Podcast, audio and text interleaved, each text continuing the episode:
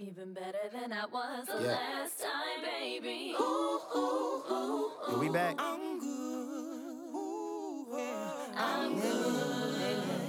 Better than I was the last time, baby. Ooh, ooh, ooh, ooh. We back and we back and we back and we back and we back and we back and we back. Better than I was the last time. Ooh, ooh, ooh, Are we back? Hello and welcome to One on One. My name is Steven Sloan and I'm a creep. I'm a weirdo. What the hell am I doing here, Mick? Okay, so the bad news is that because you've said that, if he was listening to this, Thom Yorke just turned off this podcast. I know. He was he was just Does does any band hate their their first uh, hit more than Radiohead hates Creep? I feel like the Eagles should probably hate Take It Easy. They would be in line with everybody else. Yeah, well, you know, it's um it's funny because um I saw Bruce Springsteen 2 weeks ago in concert at Nats Park. And one of the biggest takeaways from it was A, that Bruce might not be a human. He might be either a space alien or a machine, which would explain why he describes people as cars because he's actually a machine true. who wants to It's the only way he can relate. he, wa- to he wants to know how to love. The other thing is that he seemed just as excited to be playing uh, Born to Run as everyone was to be hearing it. And I just I thought about the number of times he must have played that over the years. It's probably like a thousand. And he, he still seemed really into it. I was really impressed. Yeah, because that's something that bands talk about a lot, actually, about how much like they get sick of playing like their big hits. Um, so many of them are like, oh, if I never have to play, you know, if if Oasis, if Noel Gallagher probably at some point has said, if I never have to play like Champagne Supernova ever again, I'll be happy. Like, it's amazing how how often bands sour on their their like big break. You went to song. Champagne Supernova? I I couldn't decide between that and Wonderwall. Wonderwall is a much more popular song. I think Champagne probably. Supernova is better, but Wonderwall is It- like First first of all, who hasn't who who plays an acoustic guitar hasn't tried to play Wonderwall at a party before? Yeah, that's I've never played it at a party because I have self-awareness. but I have I have learned to play it in my like terrible acoustic guitar playing learning process. Yeah. So yeah, it's true. It's it's one of well cuz it's like it's it's so easy to play and yet it sounds so cool in a vacuum. Yeah, it really does. Maybe that was the point. Like it's it's such a great progression. It's been like ruined by like annoying dudes with guitars, but like that is a great song with a great chord progression. And it's so easy to play that I think you like you play it and you're like, "Whoa, I'm really good at the guitar, man. Like this is crazy." yeah, everyone's just like, "Oh, how long have you played for?" You're like, "I literally play like 5 Or minutes." or at least I think that's that's how they picture. That's how people always picture it going. that's that's how they imagine, and I actually think in the moment that's how they think it's going I may until somebody points it out to them. I may be I may be like upsetting some of my friends who have done this before because I don't always believe this to be true. But in a lot of situations, someone playing a guitar in a group of people is like really awkward because it's kind of Yeah. it's kind of hard to tell them to stop.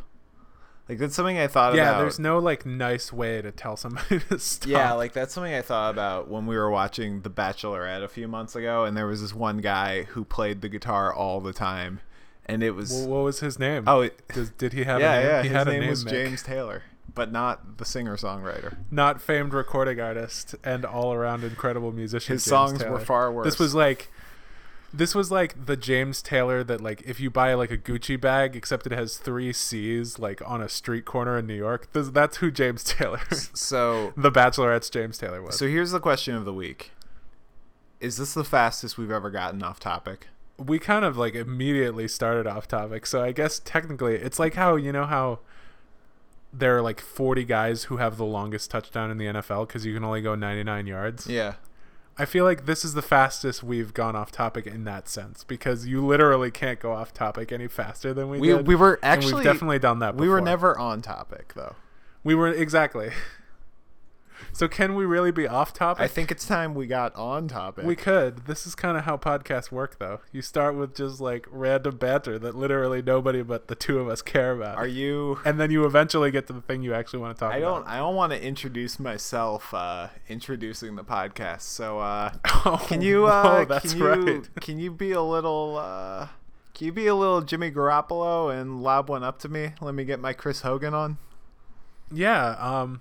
How are you doing, bro, bro? Good, but what I meant was, what I have no I was, idea. I was really hoping. that. Okay, that was like a pass that went out of bounds. What I was hoping for was something along the lines of, "So, my brother who lives in the DC area, what are we talking about today?" All right, let's try it again. So, my brother who lives in the DC area, what are we talking about this week?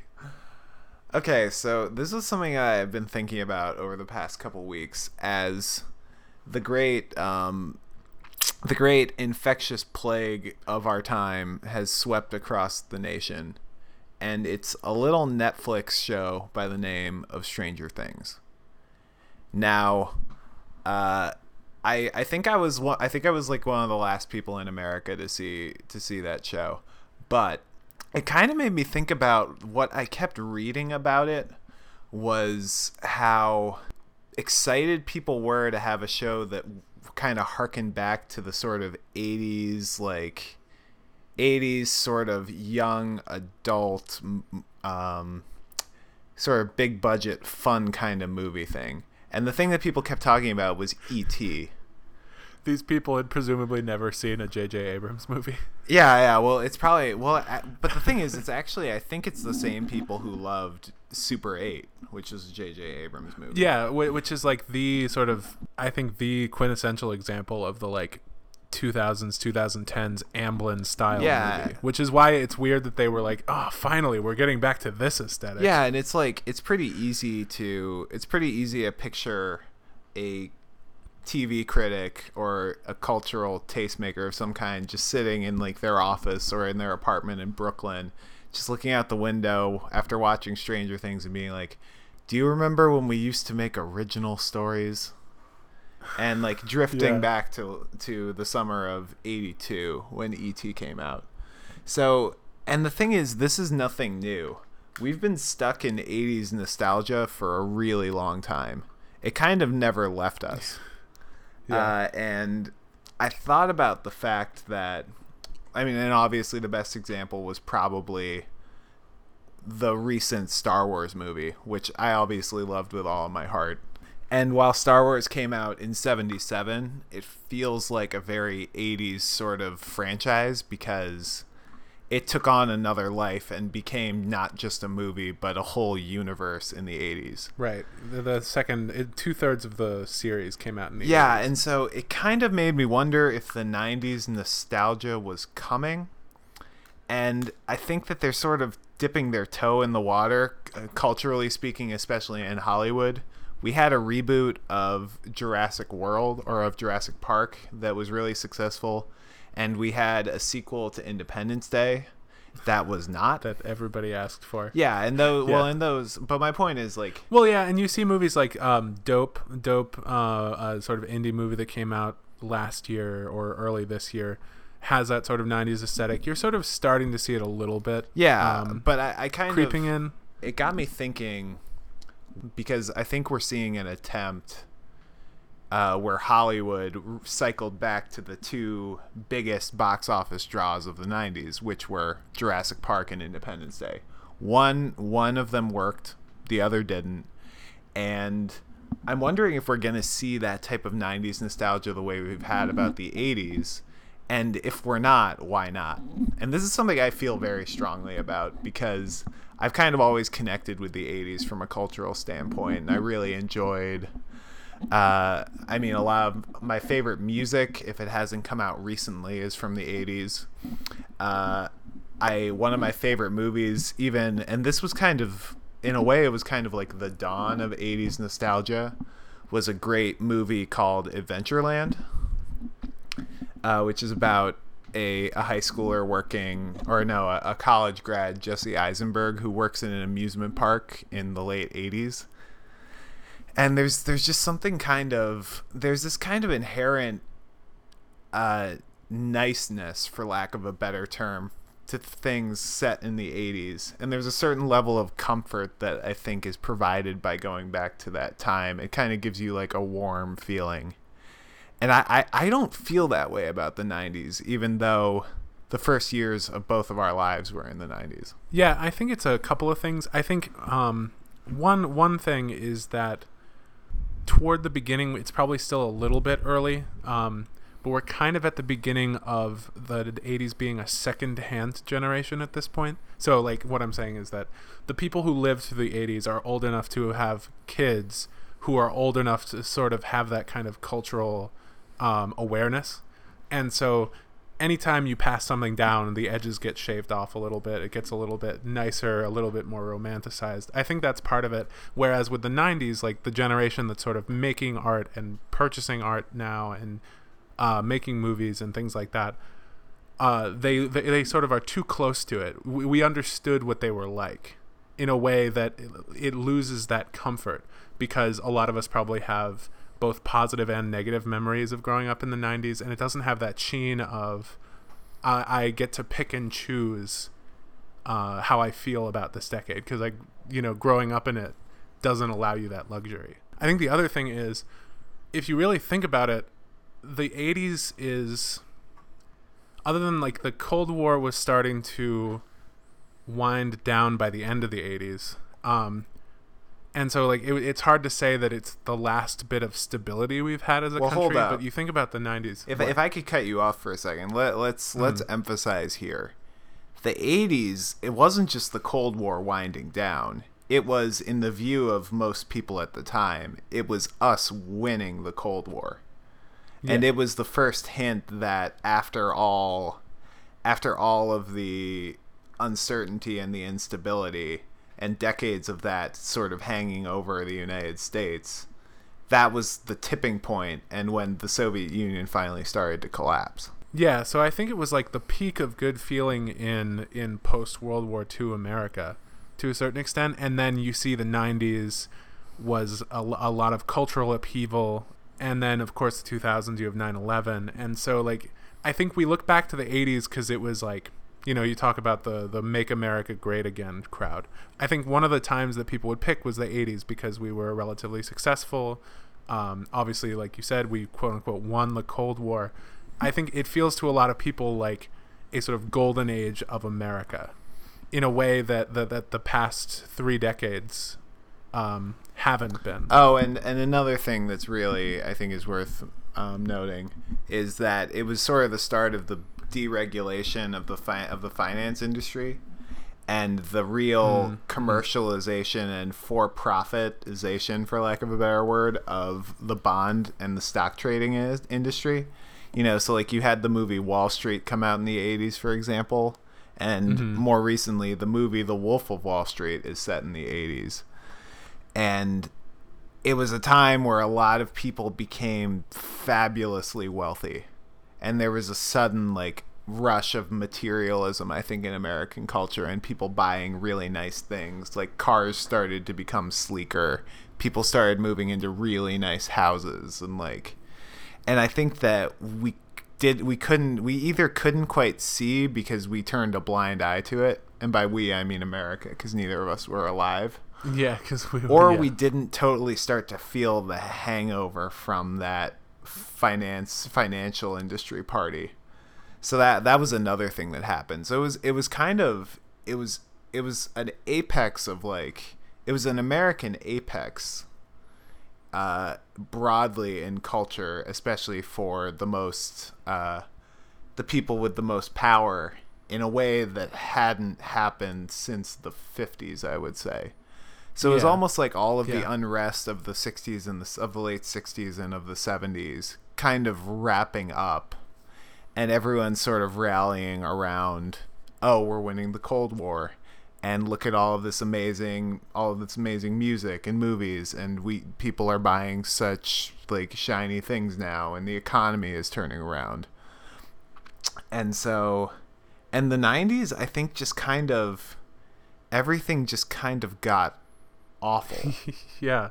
Yeah, I mean it. I think it says a lot, and and not to get too dark, um, I think it says a lot that like one of the icons of the '90s committed suicide, Kurt Cobain. Yeah. Kurt Cobain is one of the, if not the, emblematic figure of the '90s. He's certainly one of them, and I think it says all you need to know about kind of what what happened in the '90s and how it's viewed now, that he he killed himself Yeah. it, it was just a time of enormous um, confusion and angst and upheaval and disaffectedness. You know, you see uh, like the grunge movement becoming so big uh, was sort of a cry from a group of people who felt like they weren't represented by mainstream culture. It was it was this, and then you saw sort of mainstream culture kind of try to co-opt that unsuccessfully. It was just it was a very strange time from a cultural perspective. And yeah, I think it was you could probably there's an argument to be made and obviously once you get into prognostication you get into a lot of trouble. But the way things are kind of moving, you could probably argue that the 80s are going to be the last great decade of American cultural hegemony. Oh, that's actually a really interesting point. because I mean the world is getting so much more global, and we're sort of taking a back seat, and we sort of hit a trough, I would say, somewhere in the '90s and the 2000s. But I don't think we're ever going to reach that peak again, and I think for a lot of people that's not a bad thing, but I think it makes a lot of people uncomfortable at the same time. And so I think when you hearken back to that, it's that you're almost sort of it's like how you usually when you talk about comfort comfort foods, it's not necessarily the taste that you love; it's the feeling that it evokes in you. You remember being a kid, like you remember like your mom making you chocolate chip cookies and making you feel happy. Before we discovered that saturated fat, not a great thing to be the only thing in your diet. Yeah, but like you know, and so you go back to that not necessarily because like we particularly love the 80s aesthetic, um, but I think we go back to it because it it has that reminder of a time when we were kind of, to quote a 90s movie, on top of the world. What movie is that? Isn't that uh, Titanic? Am I thinking of something else? All right, we got to edit this out. It's I'm king of the world. Uh, well, we felt like we were kings of the world, to quote a 90s movie. The best part of that was that I. the best part of that was that I knew you were talking about Titanic, but I couldn't yeah. just correct you. Like I had to. I know. Um, I um, I conflated it with the the. I can't think of the movie. It's an old movie. I don't know. Mama, I made it. I'm on top of the world, and then he dies. It's a. I think it's a. Uh, I think it's a Cagney movie, maybe. I'm, I'm gonna Google it. I've never heard of this James movie Cagney movie? before. I. It's not. It's famous only for that line. Mama, I made it. I'm on top of the world. It's something like that. All right, I'm typing it with one hand and holding my mic with the other. I kind of wonder if This is this is great radio. maybe we should just leave this in. This is kind of a this is kind of a silly like inside bit. It's white heat, We might. and Yeah, and but it's that's it's that's Cagney. the thing. Yeah. See, I got everything right. I'm not completely stupid. Yeah,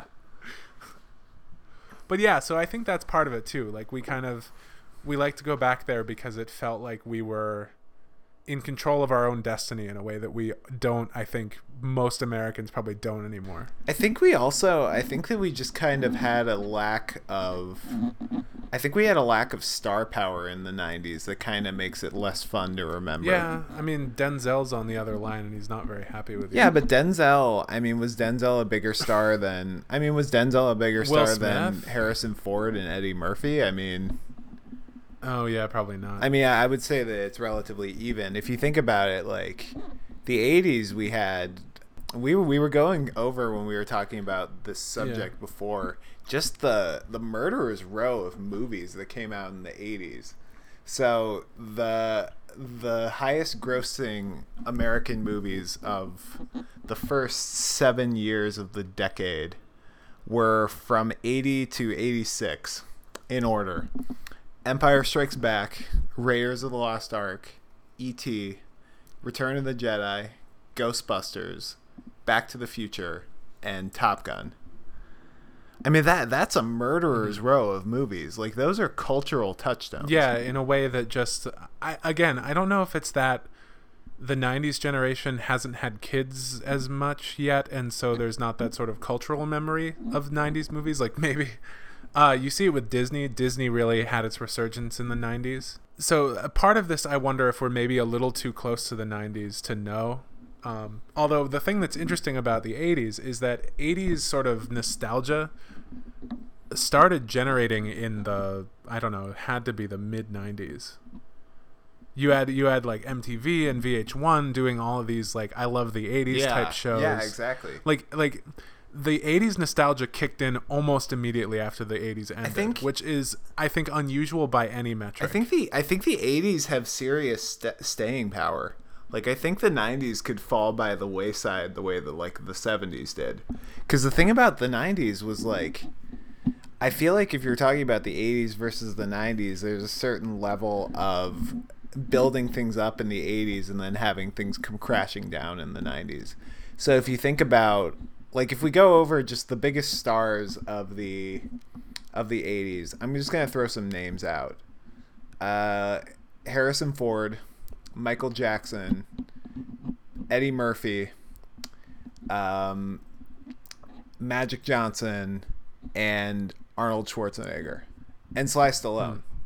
All of those people were extremely beloved figures. Oh, and Springsteen. Springsteen's another example. Springsteen, yeah. They obviously. dominated culture in the 80s. Like Thriller and Born in the USA were probably the two albums of that decade that have the most staying power. Star Wars and Rocky and Indiana Jones are probably the movie franchises that have the most staying power. And all of those things are about triumph, you know? So like Rocky Yeah. Rocky is about uh Rocky is about a working class white guy using his grit and determination to defeat Muhammad Ali. It's it's white people's dream. It's the great it's the great white hope. Yeah, which is They didn't actually get a great white hope, so they had to make it. yeah, up. which is some like de- obviously culturally problematic. But yeah, uh, crazily. um, Born in the USA is this amazing American pride thing. Even though it was horribly misunderstood. It was the song itself. By is, so the song itself is horribly misunderstood. A lot of the songs though are like very positive, and they're fun. yeah, right, right, right. And Yeah. um, Thriller was, I mean, Thriller's obviously not particularly like patriotic or jingoistic, but it's still like a very, it was innovative to such an amazing degree that it brought this big excitement to people. Well, remember, um, I mean, obviously there were a lot of great American bands in the 60s and 70s, but like the 60s and 70s, musically speaking, involved a lot of 'em- of English people. Yeah. English and other people. Yeah. Um, and that's not to say the 80s didn't, but with somebody like Michael Jackson, with somebody like Bruce Springsteen, you finally had Americans like reasserting, like, no, we are the dominant Yeah. pop music culture Home, in a way that hadn't happened, I don't know, in a long home, time. homegrown like musical icons. Yeah, And- and and that was something that hadn't happened Yeah. in, in the same way in a very long time. Yeah, but like the 90s, I mean, when you switch to the 90s, for starters, every single person, every single person from the 80s that I just mentioned really kind of fell off the map during the 90s.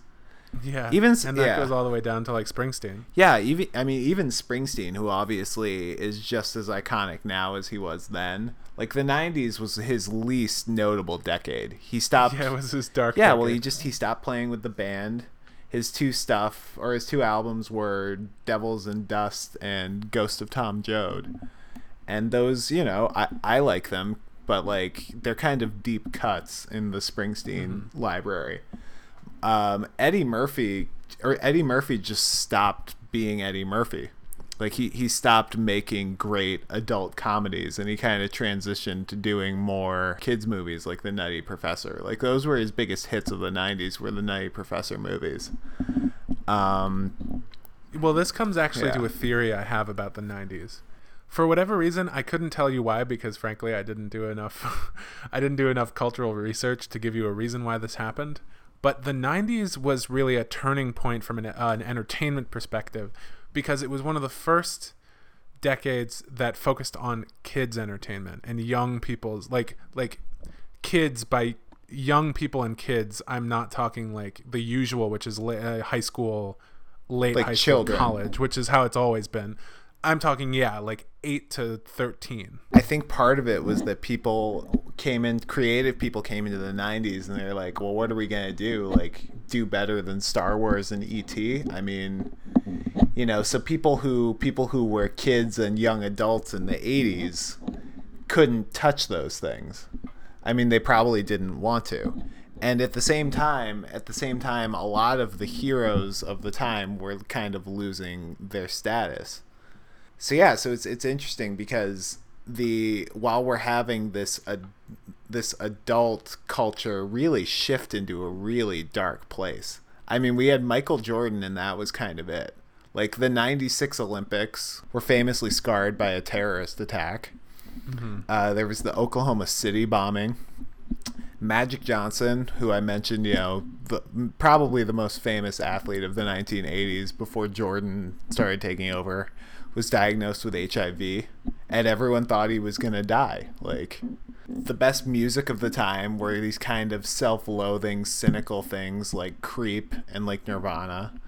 And the two biggest movies one is about people getting chased and devoured by dinosaurs, and another is where aliens destroy every important landmark in America. Yeah, it was a very it was a very dark and confused decade. And so yeah, I think you see to a certain extent I think you're right. I think you see a lot of the positivity uh, find its way into kids entertainment. Yeah. Because you pointed out, I think, what was it, 91 to 94 was, or 92 to 94 was Beauty and the Beast, Aladdin, Toy Story?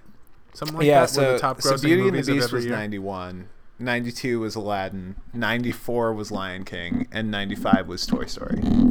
So That's that's, right. four Yeah, out of so- five years. That that's a run. Yeah, four out of the five first years of the '90s were kids movies, whereas if you go back to to the '80s grossing, it was like you said, it was things like Top Gun, like um, like Raiders of the um, not Raiders, uh, yeah, Raiders. Last Raiders Crusade. them. oh Raiders. But the yeah. thing was, like movies like Star Wars and E.T., those were for kids. I mean, I mean, E.T. E.T. is a kids movie. But the thing was, yeah, like, ET is definitely a kids movie. But the- I'm not as yeah. sure about Star Wars, but there, but it was a more much. Uh, it was.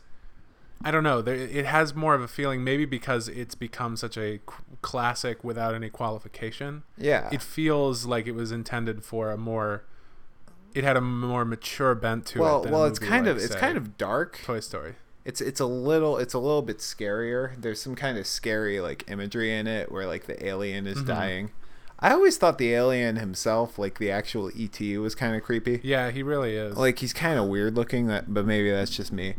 But what we really i mean what we really had was the understanding of what kids movies were changed. That's probably a better way to say it. And ever like the new thing to do everything went animated for about five years and it touched off what i think has really been a revolution in animated filmmaking. Well yeah i mean you look at uh, disney and pixar uh, who dominated that that first half of the decade are the gold standard for animated movies Yeah. even now. Uh, and that started in the 90s something that you pointed out that was that was really interesting about why we think of the 80s as so much more cool and sort of timeless than the 90s uh, is that the 90s sort of are so close to so many of the things that we have now. So like cell phones were almost a thing the internet was almost a thing as we understand it now i mean Yeah. it's been a thing for a while but it kind of was just coming into the um uh, omnipresent thing that it is today. They were so close to so many things that we have now that when you look at it, you can understand them and you know how like dated they look. Whereas you look at something like the 80s, it's it feels so foreign to us like all of the neon and the the synthesizers and things like it feels timeless because we we're, we are not close enough to sort of understand how dated everything well well yeah and i mean a great example is um i w- when i was at the gym the other day enemy of the state came on which is like sort of it's like the lost will smith hit movie of the 90s it's a really good movie and uh, he's really good in it but what's interesting about it is it's basically the entire time it's a guy being chased by like the government who constantly have him under surveillance.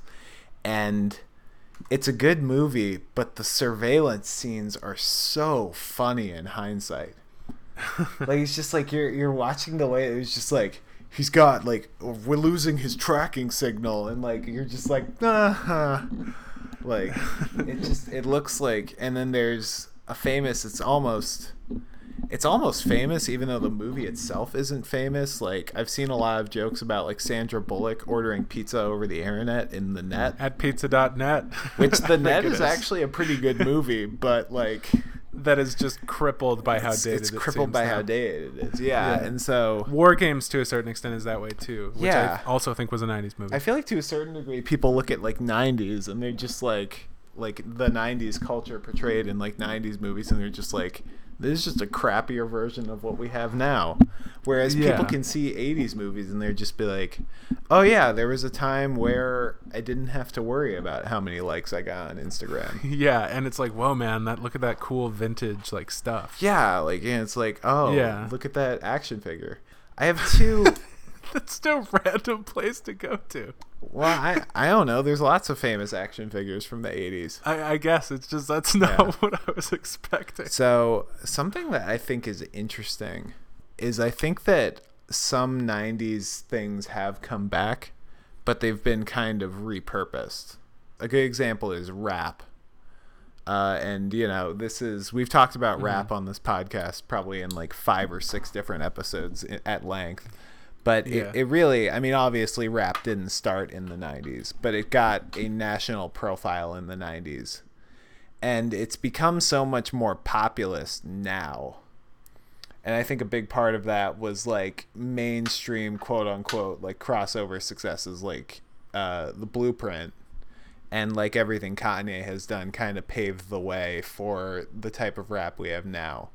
But that's not so much 90s nostalgia, I think. The closest thing to 90s nostalgia and rap that I can think of is probably Good Kid Mad City Yeah, but definitely. people but people didn't love that album because they were listening to it and just being like oh, oh, man it sounds just like Pac. how about that Yeah. 90s beat like i'm sure some people Yeah. were but it was because kendrick is is the greatest so one thing that i think i think we're kind of seeing a renaissance in animated movies in a way that over the past like five years or so animated m- movies have become like a higher form of storytelling than they were in the past. And I think Pixar has done great work for that too, but I think other sources are kind of starting to catch up to them. So a couple of great examples are Frozen and Zootopia, which were both considered great kids movies but also very like enjoyable standalone movies that had interesting social implications. yeah, that were that were well delivered. Yeah. by comparison. and even things like like how to train your dragon which were Yeah. both very popular both very critically acclaimed and they both weren't just basic kids movies like they touched on some legitimate like legitimate emotional issues and they were both pretty poignant and moving and so i, I think one of one of genuinely the most emotionally conflicting moments I've had watching a movie was in the second How to Train Your Dragon movie. Like, uh, no joke at all. oh yeah I, know what you're talking about we're not going to spoil it yeah, well, I don't want to spoil it, but it is it. I genuinely like. I still think I'm like I don't know how I come down on that. It's it's an interesting. I think you're right. I think people are kind of realizing that the, the there's much more to the medium, a- and that's more people than just Pixar and, and Disney, who I think had figured it out earlier. no yeah I, I think i think everyone's catching up ironically I, Although to be fair, to be fair though, both Frozen and Zootopia that you mentioned are both Disney movies. yeah but they're they're not pixar movies though They're not Pixar movies. Well, what yeah. I'm saying is, I well, I actually think the irony is, I think Pixar has pretty greatly fallen off lately. I'm I'm gonna preface it by seeing fi- by saying I didn't see Finding Dory or Inside Out. you haven't seen a single one of their movies since like WALL-E. There's no, I saw I saw Toy Story three. I Oh. thought it was a little overwrought. Don't at me. I haven't seen it. Don't at me. I haven't seen it. Um, I I didn't think Up was very good. That, that's where you're gonna get the burns. Well, Up is not okay. Up is not very good. Up is a great. Up is a great first ten minutes that devolves into just like a fine movie. No, I don't care. Like that You're one, that one, trouble. that one you can at me on. I don't care. Yeah, and I know that this joins a long podcast tradition of me saying I don't like things I haven't seen. it does. It does. It does. That is. It does do that. but but all, That's, but uh, all, all I'm saying is that Pixar Yeah. Pixar used to be miles ahead of everyone else to the point where every time they put out a movie, you were sure it's going to be gold. It was going to be gold, Mm-hmm. and I don't think that's the case anymore. But I think that they have over the past 20 years. I think they've ushered in a new era where people are really pushing the limits of what they can do with animation. I think The Simpsons deserves a lot of credit for that too. And I mean, I to a certain extent, yes. Like you look at the people who drive this, but to a certain extent, that's just kind of how media has always worked. You get something that's relatively new, and that's not to say that an animation is new by any stretch of the imagination. But you get something into the common parlance, and then it gets more and more sophisticated. You see it with the way movies developed. I mean, uh, the first movie was literally a train driving at the audience, and then you see things like, uh, Which, by the way, wait, like, can, uh, can we not? Can we hold on the train driving at the audience thing? The train Yeah. driving at the audience is the first movie really freaked people out. Like people, was, people was thought the train. terrible idea for a first movie. People thought the train was actually going to come out of the screen and hit people. That was how radical the technology was. but like then eventually you get Citizen Kane, and well, I mean, there's a long, but you know what I mean. It was train And then coming get- out of the screen. Citizen Kane. Media kind of evolves naturally. You know, things get more sophisticated as p- more people get access to them and more people consume previous versions of that medium. Yeah. Um, and so, like, I- I guess, yeah, to a certain extent, Pixar uh, uh, deserves credit for being that sort of catalyst for uh, computer generated movies specifically. Because obviously, I think you can look f- further back for animated movies. But to a certain extent, it was kind of an inevitability. Yeah, yeah, no, that I think that's totally fair. That's still, I think that that's the biggest way that '90s culture has manifested itself today. In, in One thing movies, that I will would say- yeah, One thing that I will say, like movies, actually, if you look at the '90s, like we talked very briefly as we were preparing this, it was a pretty good prestige decade. The one area that that the '90s, I think, unequivocally sucked at was music. Music, uh, Yes. '90 the '90s is one of the unequivocally worst musical decades, certainly from a mainstream perspective. I think that we've we've had uh, since the since World War II, because I can't go that far back. what man? but, You're like- not you're not a Stone Temple Pilots guy. Well, that's what it, like grunge. I respect Nirvana. I don't like them, but a lot of people do, and I understand what they did. And I think what happened with grunge is it too quickly got subsumed by the mainstream, and so you got a lot of these bands becoming big, like Stone Temple Pilots, like uh, I literally can't think of uh, like Soundgarden, like uh, it, it just I think they tried to make it a thing too quickly, and so it kind of died before the movement happened. Uh, uh, what I do think is really interesting. Well, is well, that, I also, I mean, can, can, can I jump in for a second? Yeah, go for it. I think that I think that grunge acts becoming famous kind of undermined the point of the whole thing. what grunge was.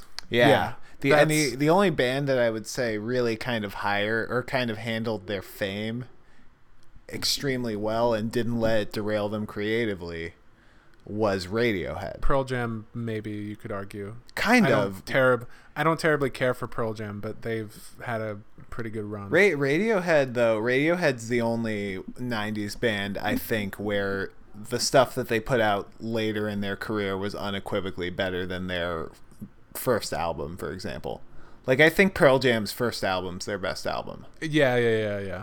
and I and now Um, now like I'm gonna I'm gonna qualify that true. statement by saying I'm not a huge Pearl Jam head. Like I I like them, but I don't know a ton about them. We were brought up on now. That's what I call music, largely. yeah, well the weirdly thing enough. I mean like that and like the Who. But the thing was, like, you and I weren't listening to music when Nirvana was around. exactly. You yeah. know, I was listening to the first song that I remember listening to consistently was "Kiss from a Rose." I'm not even kidding. Like No, I know. Yeah, I believe that. that that's the first song I remember and like Kurt Cobain was dead before that song came out. But the thing is, I I would agree that like I think I think grunge it's not pleasant to listen to. And you know, to be fair, it's not supposed to be. Yeah, but like at, at this time, I guess we just maybe it's a function of the fact that we have less free time now. When I listen to music, I kind of want stuff that kind of makes me feel a little bit either a that's like really engaging, engaging from a sound perspective, or that kind of gives me like a lift. But the thing that I think, and I wanted to run this by you because you are the music expert of the podcast, Such as I am. the musical historian. Yeah. Do you think it's fair to say that grunge has kind of resurfaced in today? Not Oh, yeah. in sound necessarily, but in principles, in EDM. I think both in sound and in principles, actually. Um, But I, I'm I'm talking about in like extremely popular, extremely popular music. um, I'd be interested to see what your argument is. I've never really connected EDM with grunge. My my argument is that they're both they're both populist. So they're both sort of anybody can I don't do see. This is the thing. I don't know if I agree that grunge is populist. It is from a from a uh, material perspective. It- you know, it's supposed to be you know one of the best. One of my favorite Radiohead songs, frankly, is "Anyone Can Play Guitar." Yeah, well, exactly. But that that's exactly Yeah. the point. I mean, what people liked about what people I think found kind of musically profound about "Smells Like Teen Spirit," for example, was that the guitar riff was so good, but it's also so easy, and it's Yeah. kind of there's not. I feel like the barriers to entry weren't as weren't as high as they were in the 80s. Like if you listen to I mean imagine Yeah, but- um, think of the difference between listening to for example I mean you gave a great example a lesser like a lesser regarded but still very famous 90s band. I mean we made a joke about Wonderwall, but it's kind of a perfect example where you listen to that and you're just like, oh yeah, that's cool. Like I, I want to play that. But like someone in 1984, like watching Thriller, it's just like this guy. Yeah. No one can do what this guy can do. Yeah, and and that's that's a very good point. I think you see that. Um, what I do think is interesting, barring some salient examples, like I think you could point to like the Sex Pistols, like the Clash, maybe. By and large, that sort of like I would call it like a DIY aesthetic. This idea that like you ca- you can and these people are Yeah. just kind of like getting together and making music that anybody could do. Yeah, punk. Punk. I think that was largely example. reserved for the underground. You know, you saw that a lot with like punk. Uh, to a certain extent, with early hip hop, it was that way. Really, what it came down to wasn't so much virtuosity. I don't want to say talent because that's not that's selling it short. But it was about um, how big of a record collection you could put together, how you understood putting those songs together. It didn't have the same.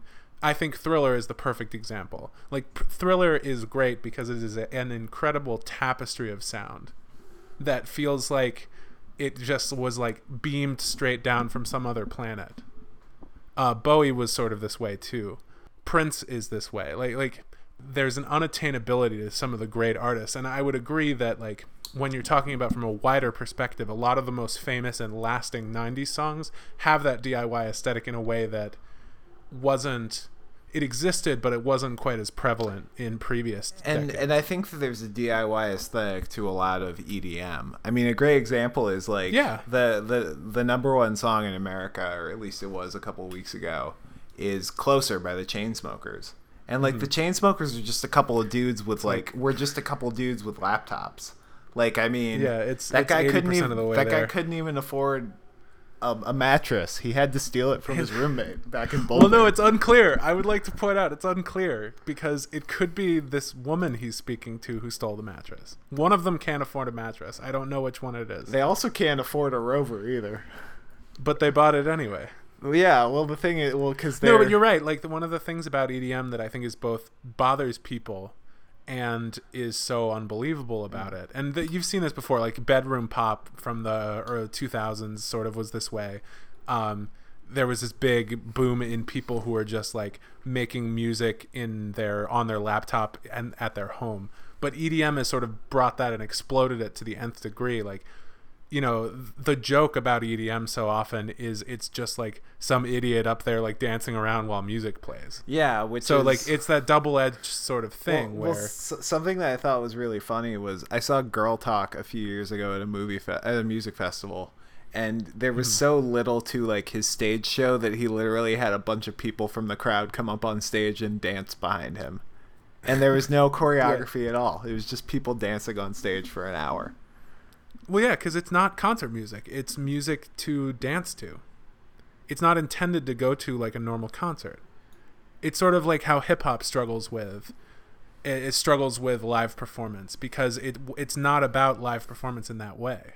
It, it's about like getting together and like throwing together bars and like competing with one another and like or making uh you know as you got sort of later into it it became making a very like storytelling aesthetic of this is me putting my life out onto a CD or a, or a tape or whatever. Yeah. You know, it's it wasn't intended in the same way to be played at like 10,000 seat venues in the way that like rock was sort of slowly engineered to. And what's funny is actually that's kind of shifting now as guys like Kanye and Kendrick Lamar have both distinguished themselves for their live performances in different ways. So Kendrick, like when Kendrick went on tour for To Pimp a Butterfly, he took a band, a full band with him, and he's had a band with him on all of his shows, and it kind of adds a sort of imp, im, uh, improvisational quality to it that makes it a little more interesting than just a guy playing his beats that you've already heard on the album. And Kanye, just like as you're gonna find out when you see him live soon, Yeah. uh, he just his shows are like cinematic events put are like theatrical events set to his music. Well, that's the thing. Like, I think what what happened was when when hip hop uh, has started to understand how to be a concert genre when they started taking in other genres. So you think about Kendrick, and you can pick jazz or rock depending on how you want to like go about it. But like ultimately, it's from bringing in conventions from other styles Yeah. and both Chance and Kanye do it from a like almost musical theater. Certainly, Chance is very musical theater influenced in his performance, but Kanye to a certain extent too, like opera, uh, musical theater, whatever you want to call it. You know, it's something on top of the musical performance. Well, actually, what I think is interesting, and this is a great example, I think, of a definitively 90s genre sort of being pushed to the next level by a sort of 80s aesthetic was mm-hmm. when Kanye really transitioned to being like an international megastar with graduation. What he cited as as his number one influence was arena rock and mm-hmm. basically this idea that a rapper could be a rock star. And actually, on Big Brother, which is probably one of the weaker tracks on the album, and it's at the very end, he starts it with like this huge, like very, very sort of grandiose instrumental intro, and the first thing he says is stadium status. Well, that was also that was also a very 2000s thing. 2000s, n- the 90s, like arena rock, sort of tailed off a little bit in the 90s. Um, Oh, and oh, sort of it came back totally in the did. 2000s. I mean, look. I mean, look at. Springsteen. I mean, Springsteen was Springsteen was like a great example of like a stadium rock star. And then like guys like I mean, Journey's another good example. I don't like Mm-hmm. Journey, but you know, But yeah, they're certainly in that conversation. yeah, and that type of thing kind of I see, away. and you're filtering the '90s genre, which is hip hop, through an '80s sort of yeah. uh, frame. it was yeah, it was a guy. It was a Yeah. it was an artistic genius saying, "What if we took this? What if we took this medium and we blew it up to the proportion of a different genre?"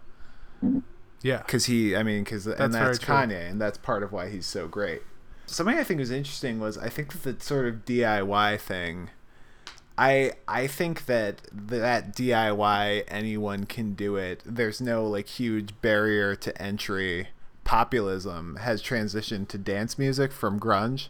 And what i think is interesting is sort of a grunge era a grunge era cultural touchstone movie which hasn't totally carried over in terms of the movie itself, but the message of it has is Reality Bites. Oh yeah. The story of Reality Bites, which I haven't seen the movie, but spoil, uh, but I've read a plot summary of it. And spoiler alert for because I'm gonna spoil this movie. Basically, uh, Winona Ryder, star of Stranger Things, is basically caught between she wants to decide whether she wants to be with Ben Stiller, who's this guy with like he's like in finance or something, or he has like a good job and he wears suits and stuff.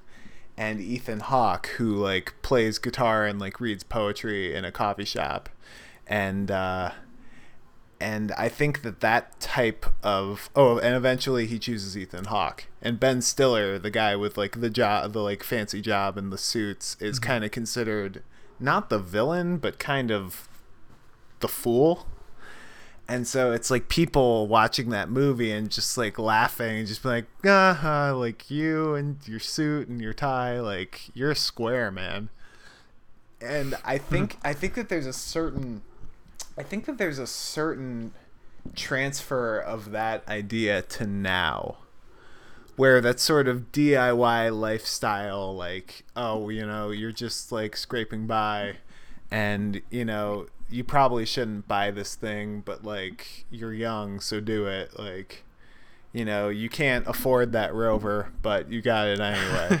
No i'm serious. I mean it's it's No, no, silly no. but it's kind of i mean am, am i am i grasping here or like? No, it's funny that you say that because literally what I was gonna say is that I think the biggest thing that the '90s has done, and part of why I think it doesn't have an aesthetic in the way that the '80s does in our culture right now, is that really the '90s was the sort of moment when when everybody realized that the monoculture was kind of a construct yeah and something that you didn't really need to exist in. And I think you see you still see tremors of that now. Oh, maybe even more so than you did then.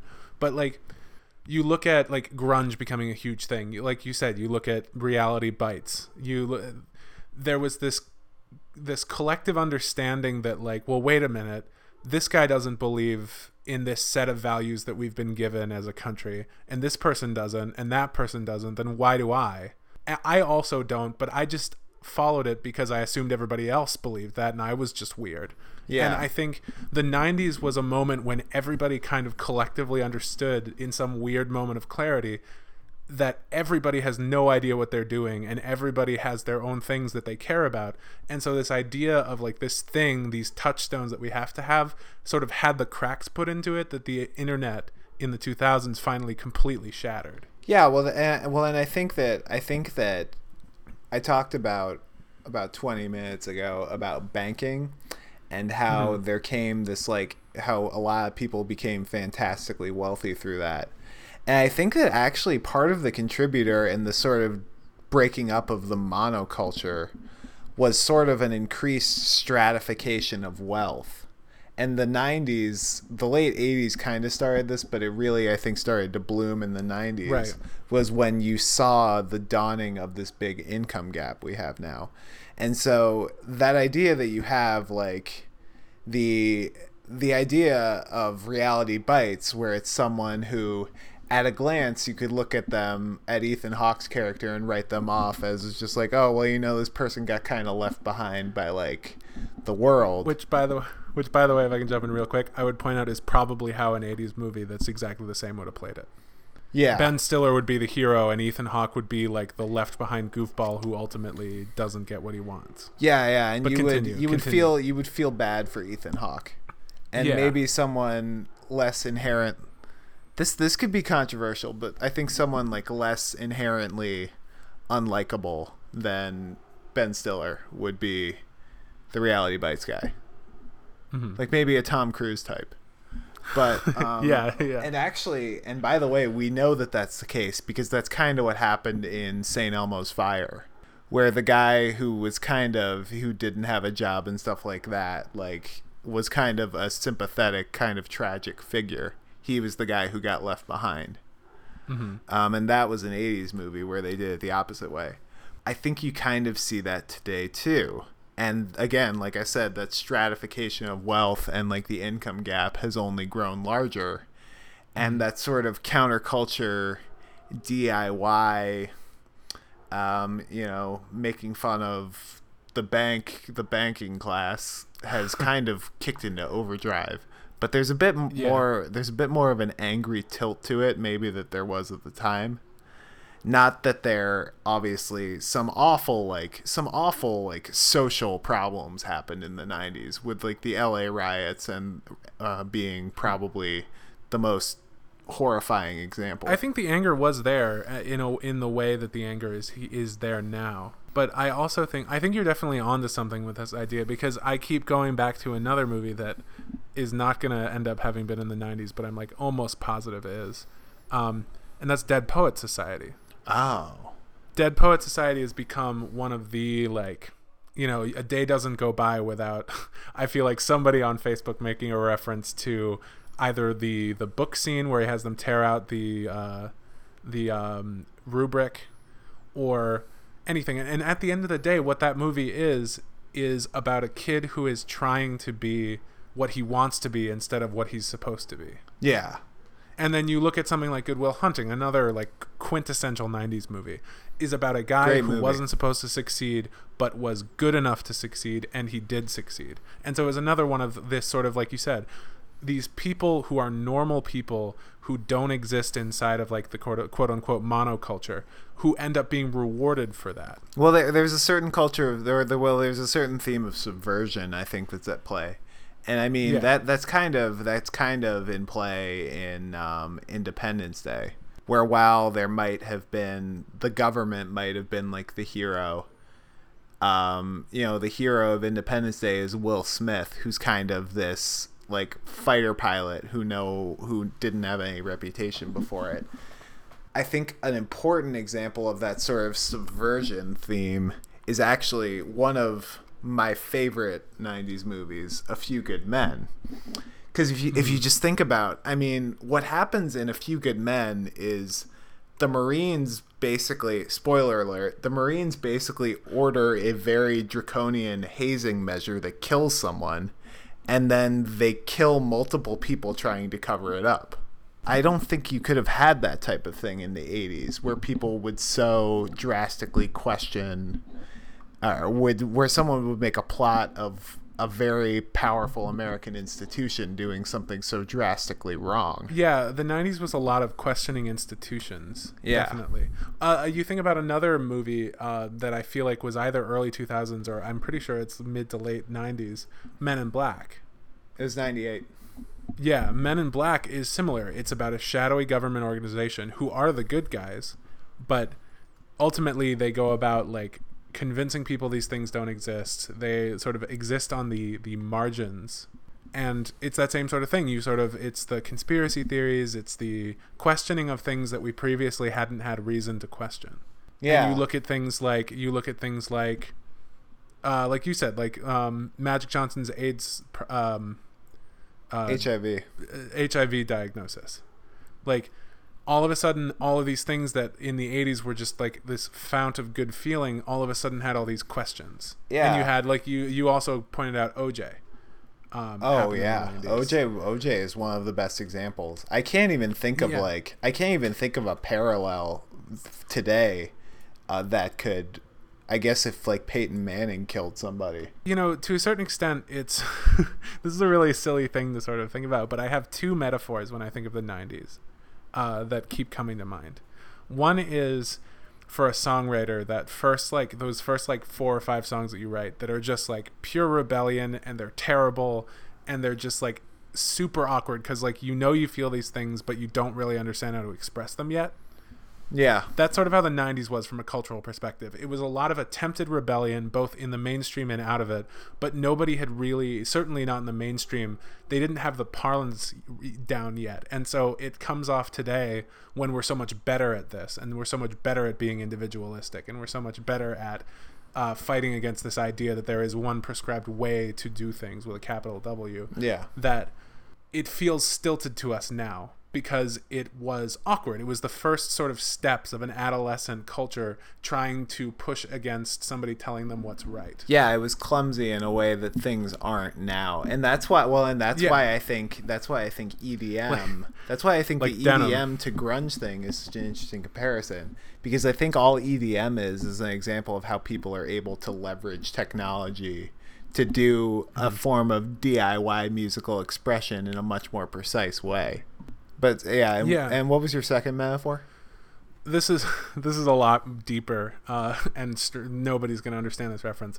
But basically, what happened, what you saw uh, in between the Baroque era of classical music and the classical era, you saw this sort of weird period around Vienna called the Galant period, which basically was like not quite Baroque music, but not quite classical yet. Um, and so at the time, it, I imagine it was revolutionary and it was bizarre and it was unlike things they'd heard. And it was this sort of aggressive reaction against the, the sort of ornamental, uh, ornamentalism of Baroque music. But it wasn't quite classical music either. It wasn't quite as refined. And so what it is, what we look at it today as, is this weird sort of transitional footnote between two major eras.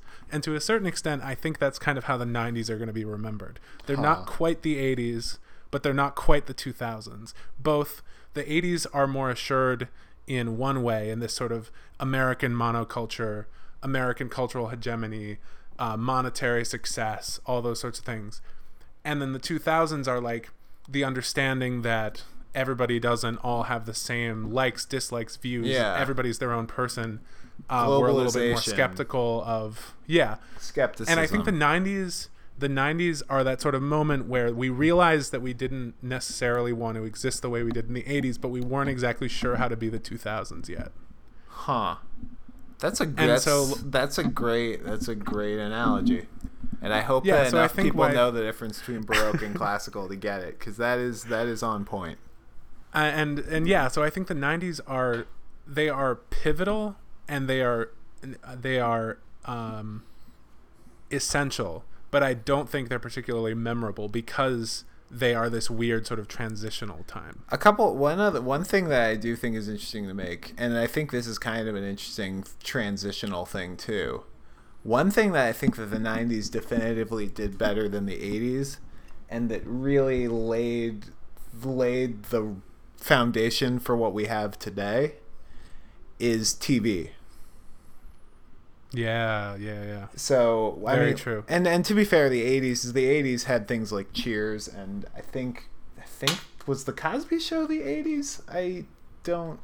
i i in my head yes I'm gonna Might look. be I'm gonna look this up real quick. So the Cosby Show was 84 to 92. So it was Yeah. it was mostly the 80s. Mm-hmm. But in the 90s, we had Friends, we had Seinfeld, we had Cheers, or not Cheers. Um, we had Frasier. cheers again No, we had Frasier.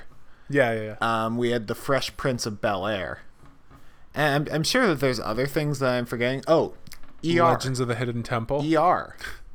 yeah yeah yeah ER, Law and Order, like Well, again, yeah, with TV, I think we hadn't figured out what TV could do yet. And the 90s was, they were finally kind of starting to stretch their legs in terms of what the medium was capable of and led to things like The Sopranos, like um, The Wire, like Breaking Bad, because they sort of paved the way for people to say, okay, it doesn't have to be a three camera sitcom. Yeah. All of the characters don't have to be likable. And by the You know, way, and by the way, yeah. like The Sopranos, X Files is another big one. The Sopranos was '99, Yeah.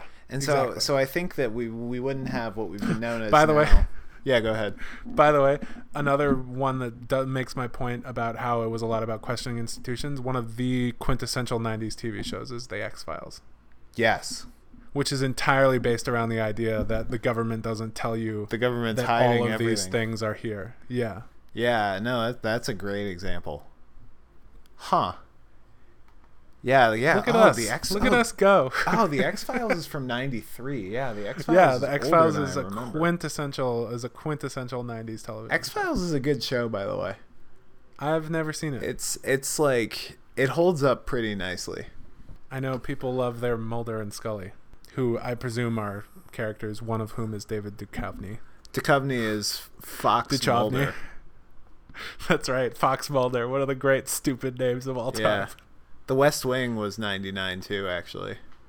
Okay, yeah. But that that's a great example. So the '90s kind of laid the groundwork for both like both like a modern sitcoms where And I mean, Cheers, uh, like we for stars, we would be just stabbing our dad in the back if if I didn't make this point that Cheers was a real like way paver for this type 2. But I think the 90s was like the full explosion of the idea that you could build a TV show where the entire concept was here are these people they do they hang out together a lot and that's it. I mean, if you think I about mean- it, like Frasier, Frasier and Friends and Seinfeld are all built around those that concept. It's just here's this group of people. They spend all of their time together. They occasionally spend time with other people, but only when it's relevant to the plot. So, like a funny joke about Friends is how funny it is that whenever one of them throws a party, there's a bunch of people there, even though they don't spend time with anyone but each other. Uh, Yeah, and so like those those. although to be fair, that the sitcom has been around. I mean, you look at shows like, I mean, you go back as far as like Leave It to Beaver or uh, Green Acres, things like that. But I think But what do What- but what do those shows have that that for example Seinfeld and Friends and even to a degree Frasier don't? uh, I'm not sure. They're not about a nuclear family. Oh, oh yeah, I guess that's true. Yeah, there's no like, there's not necessarily any sort of obligational gravity holding these people to, together. They're just friends. The definitive sitcoms before the '90s were All the in the Cosby Show, All in the Family. Uh, Three's Company. Three's Um, Company is a little bit. You get into that. You, the Brady Bunch. I believe they weren't a family in Three's Company. I've literally never They seen. they weren't. It was show. Jack Tripper Yes, and some someone else. Yeah, so there's uh, the Odd Couple. I mean, you, there there were precursors There to this, were, but certainly, but- yeah, it wasn't. I mean, at this point, it's almost unusual to see a family-based comedy. Yeah, and they're usually really corny. Yeah, except Although for Blackish, which Blackish, is awesome. Blackish is awesome. I was watching Blackish Yeah. earlier today. Yeah. Um, But yeah, so that that is an interesting thing, and I but but that for example, Blackish feels very much like a throwback show. It has a very decidedly throwback feel to it in a way well, well, because it's a, a family sitcom. yeah, and well, what's fun about Blackish is that Blackish has kind of taken that traditional sitcom and subvert the family sitcom and kind of subverted it and poked fun at the tropes in interesting ways. Mm-hmm. Yeah, Um, but yeah, but so so TV, like TV was another big product, and while the sort of while we don't really see like homages to 90s TV, the influence is still very clearly there. And those show, I mean, this this is a hot take. Of those three, my favorite actually is Frasier. And maybe this is maybe that's the most middle-aged the person thing I've ever said, but yeah. it's just, just it's just really it's just really talented comedic actors like in a room just ping ponging off each other.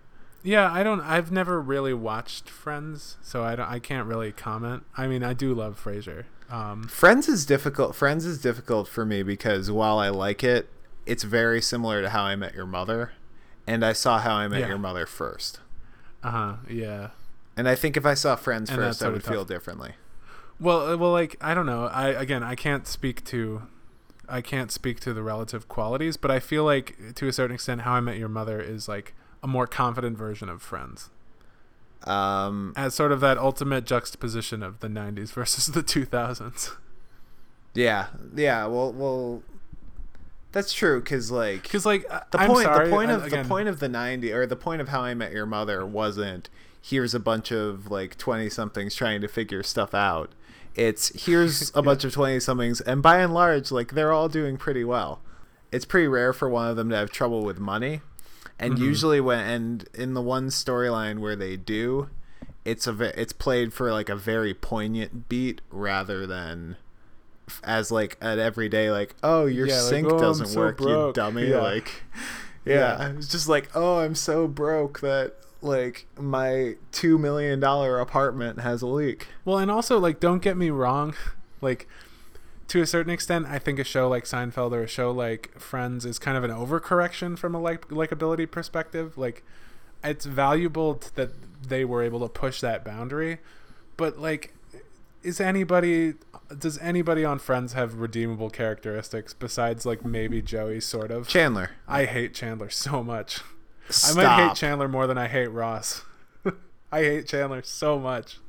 Oh my god. I don't think there's a single television character that I've ever seen who I what hate more than Chandler. what the hell is the matter with you? I, I just cannot stand Chandler. And and I feel Oh. like you look at you look at analogs down the road. You you can look at something like uh like How I Met Your Mother where they sort of figured out that equilibrium where like they have some really aggravating characteristics but ultimately they're pretty decent people. Or you look at something like uh, It's Always Sunny in Philadelphia where they go so far off the map that it becomes funny that they're so terrible. It's less like Seinfeld especially I feel like exists in this realm that's like just it makes me uncomfortable how bad those people are. Yeah. Because they're like they're so close to being normal people that when they do bad things you're like, ugh. Whereas Yeah. with it's always sunny you just sort of expect them to be horrible people. Well, yeah, and, and I think the point of It's Always Sunny was sort of like taking that whole Seinfeldian aspect of bad Yeah. people and then just like stretching it to this unthinkable extreme to the point where Yeah. they're all kind of evil. Yeah, they really are. Like the They really are like evil. Dennis Dennis is on on It's Always Sunny is like Is a, sociopath. Yeah. Yeah, he actually is a legitimate sociopath. Yeah. Um, so I, I think I think we covered a lot of stuff. Um, yeah, we hit a bunch of stuff. Basically, basically the '90s are. Uh, we love you. We just don't want to emulate you. I think is what we basically got to. Whereas the '80s are much easier to sort of grab whole hog. Well, yeah, I guess we never really answered our central question, which is: Do we think the '90s nostalgia wave is coming, or do we just think it's not going to happen? And to a certain extent, I just don't think it's going to happen in the same way it did with the '80s. I, I don't think we're gonna see nostalgia to it, but I think that there's a lot of aspects where that '90s aesthetic is kind of burrowed in our culture in very subtle ways. Well, that's the thing. I think, ironically, I think what's funny is that it's not as visible in our culture as the 80s are, especially right now. But I think it is much more in the fabric of our culture than A, we give it credit for, and B, than the 80s ever will be. Yeah, like, but like, I think, for example, like, I don't think we're gonna see a musician who builds their entire career around trying to be Kurt Cobain the way that we have um, a singer who has tried to, who has spent their entire career completely ripping off Michael Jackson. Looking at you, Bruno. You know what Yeah, you did. That's, an interesting question because I feel like I want to push back on you with that, but I literally can't think of anybody who who I can put So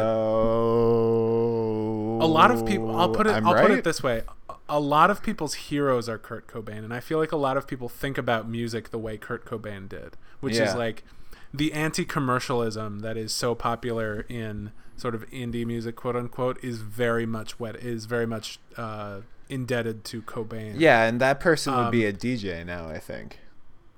no I, I think you see it in indie music all over the place No, but I'm talking fact, like- about I'm like- talking about an extremely successful mainstream artist. oh oh if it were to be extremely successful That's what I'm I- talking I, don't about. think yeah. I don't think that's possible because again, like the thing about grunge that was so weird was that it was successful despite the fact that it was so anti-success. Yeah, like Bruno, like Bruno Whereas you look at the big difference between grunge and EDM is that EDM is almost exclusively a product-based genre. Bru- it is Bruno about Mars- creating product. Yeah, but Bruno Mars, for example, is like an extremely successful pop artist with two Super Bowl appearances on his on under his belt. That's like the answer to the question. So, what if Michael Jackson wasn't interesting? Yeah. yeah. But That's true. Um, I I had an idea for our closing segment today that I came up with while we were doing it. Okay. Uh, Go for it. I wanted to do sort of speed round, which is like a very quick, like your favorite song and movie from the 80s and then from the 90s. And like just don't think about it, just throw something out. And I don't care. I know you're gonna like text me like four hours from now and just be like, I can't believe I didn't Yeah. think of this thing. But like, Yeah. just, just don't, don't exactly think, don't think too hard about it. okay. So, best '80s song, not Best favorite, 80s song? best. Best 80s song is Take on Me. Whoa! All right, mine is Dancing in the Dark. That's a good one. Although I wanted to pick, I wanted to pick Tunnel of Love. That's another really good one. Best, uh, best '80s movie. Jeez, man, I have no idea. Just What's yours? And I'll see if I can figure it out. I I think that mine is probably either Empire Strikes Back or I really like Beverly Hills Cop. Are we talking like peak '80s movie or best '80s movie? Like like a like a great movie that also fits the era nicely. Yeah. I- oh, I then I stick with my that. answer that it's Take on Me. The best movie though, um, This is a great illustration of our personalities that I'm just shooting Yeah, it really is. and you're and you're like I literally don't think I've felt more uncomfortable on this podcast than I do in this moment. This is this is Uh, no preparation. I sprung this on you. Yeah, I literally can't even think of movies that came out in the 80s. I guess it's Empire Strikes Back. If you're looking at quality plus like how indicative it is, it is of an era. What a, what an awesome movie that is, by the way. It's a great movie. It's just a great movie. It's it's Can't thir- watch the first 20 minutes of it, but it's a great movie. It's 36 years old and it still holds up. Um, well, I can't watch the cutting open the tauntaun part whenever that happens. that's that's like That's for, early. for stars. That's like. probably less gruesome than you remember. It's it definitely is, but I just I can't Um, handle it. All right, Okay, best 90s. best 90s song. this isn't this uh, this semi charmed life. Ooh. It's not that, but that's the quintessential 90s song in my mind. I think mine is. I think mine. I really want to say "Torn" by Natalie Imbruglia, that's that's that's definitely a great candidate. but I think I'm gonna go with "My Iron Lung." Okay, you Is went a little alt, but I just, I just love, a I just song. love "My Iron Lung," it's a great song. and I think it's, Great a, I think it's an interesting choice. It's in one of my favorite '90s movies, Clueless. Um, we didn't Yeah, even talk about Clueless, imagine. but that's I can't imagine Radiohead being Yeah. a movie. what's now. your what's what do you think is the best '90s movie? There's a lot of good ones. Yeah, there's a lot of really good ones. I'm gonna say L.A. Confidential. It's either L.A. Confidential or Pulp Fiction. I think Bottle I'm, Rocket. I think I'm. I think I'm gonna say. I think I have to say Shawshank Redemption, but I really, but I only because I almost feel like it would be blasphemy not to. I really wanted to pick L.A. Confidential. Yeah, L.A. Confidential. If you haven't seen that movie, go watch it right now. It's amazing. I think. I think if you hadn't picked L.A. Confidential, I the shootout, the shootout at the Victory Motel is the single greatest action set piece in my mind of all time. Ooh, that's Hot that's a take. good take conversation for alert. a different podcast. I think. We should do that. Um, Great action sequences in American Yeah. film history. yeah, yeah. There's Uh, there's a lot. I don't know. The ones. sled fight in um, Citizen Kane's pretty great. That's true. Or um the part or the part where the witch my favorite action sequence in a movie of all time is when they throw water on the witch in The Wizard of Oz and she melts. It's a pulse pounder. That is that is an action. There is an action in it. Yeah. Do you want to tell them about, you know, how they can hear more of the one-on-one podcast? Yeah, if you if you want to hear more about us inserting action sequences into great American films, uh, you can go to our Twitter, which is at one on one pod. That's at numeral one on numeral one pod. Uh, you can look up us up on SoundCloud or uh, iTunes or Stitcher. We are on anywhere you get podcasts. And or and if you have a great idea for the show, you can uh, send us an email at one on one podcast at gmail.com and maybe we'll use it for the show. Uh, but yeah, other than that, I think we're good. That's all we got. Thanks Obama.